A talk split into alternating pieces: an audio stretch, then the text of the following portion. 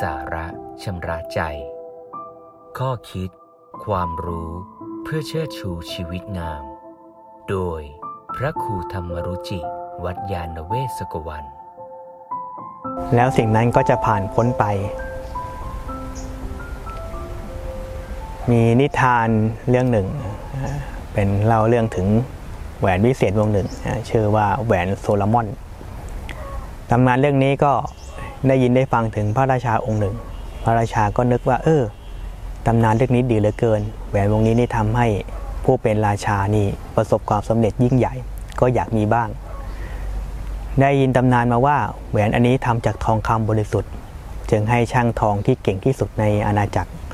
หลอมแหวนทองวงหนึ่งขึ้นมา พอได้แหวนทองมาก็ติด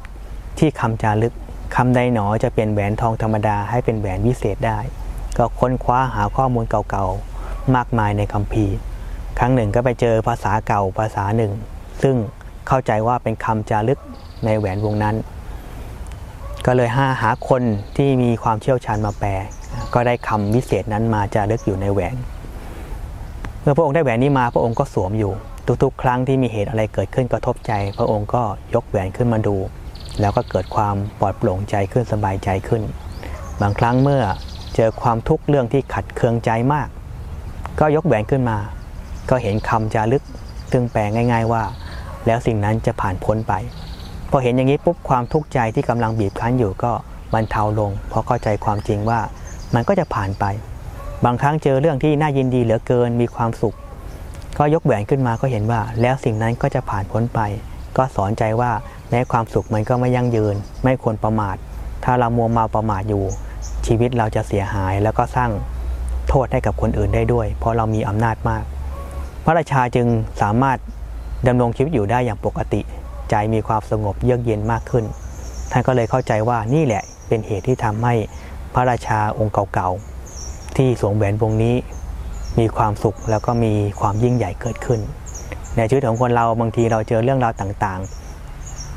บางครั้งเราก็จมอยู่ในความทุกข์หรือเพลิดเพลินในความสุขจนเกินไปทำให้ชีวิตเราก็เกิดความ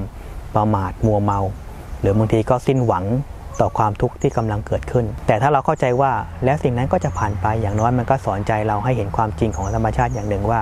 ทุกอย่างมีการเปลี่ยนแปลงเกิดขึ้น ตั้งอยู่ได้ก็ดับไปได้เป็นธรรมดา อย่างนั้นเมื่อเห็นความจริงข้อนี้มันก็ช่วยให้ใจเราเบาสบายขึ้น จึงมีคำสอนที่ เป็นคำง่ายๆ อย่างที่กล่าวมาว่า เออ ก็เป็นคำสอนที่น่าสนใจ เจออะไรกระทบใจขึ้นมา แล้วก็บอกว่า แล้วสิ่งนั้นก็จะผ่านพ้นไป เราก็ทำใจหรือมีท่าทีต่อมันได้ดี เมื่อใจเราสงบเราก็สามารถคิดพิจารณาด้วยเหตุด้วยผลได้ เราก็จะเกิดปัญญาความเข้าใจชีวิต แล้วสามารถดำเนินชีวิตให้เข้าถึงความดีงามยิ่งขึ้นต่อไป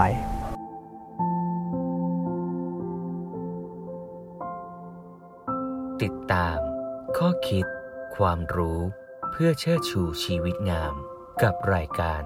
สาระชำระใจ โดยพระครูธรรมรุจิ วัดยาณเวศกวัน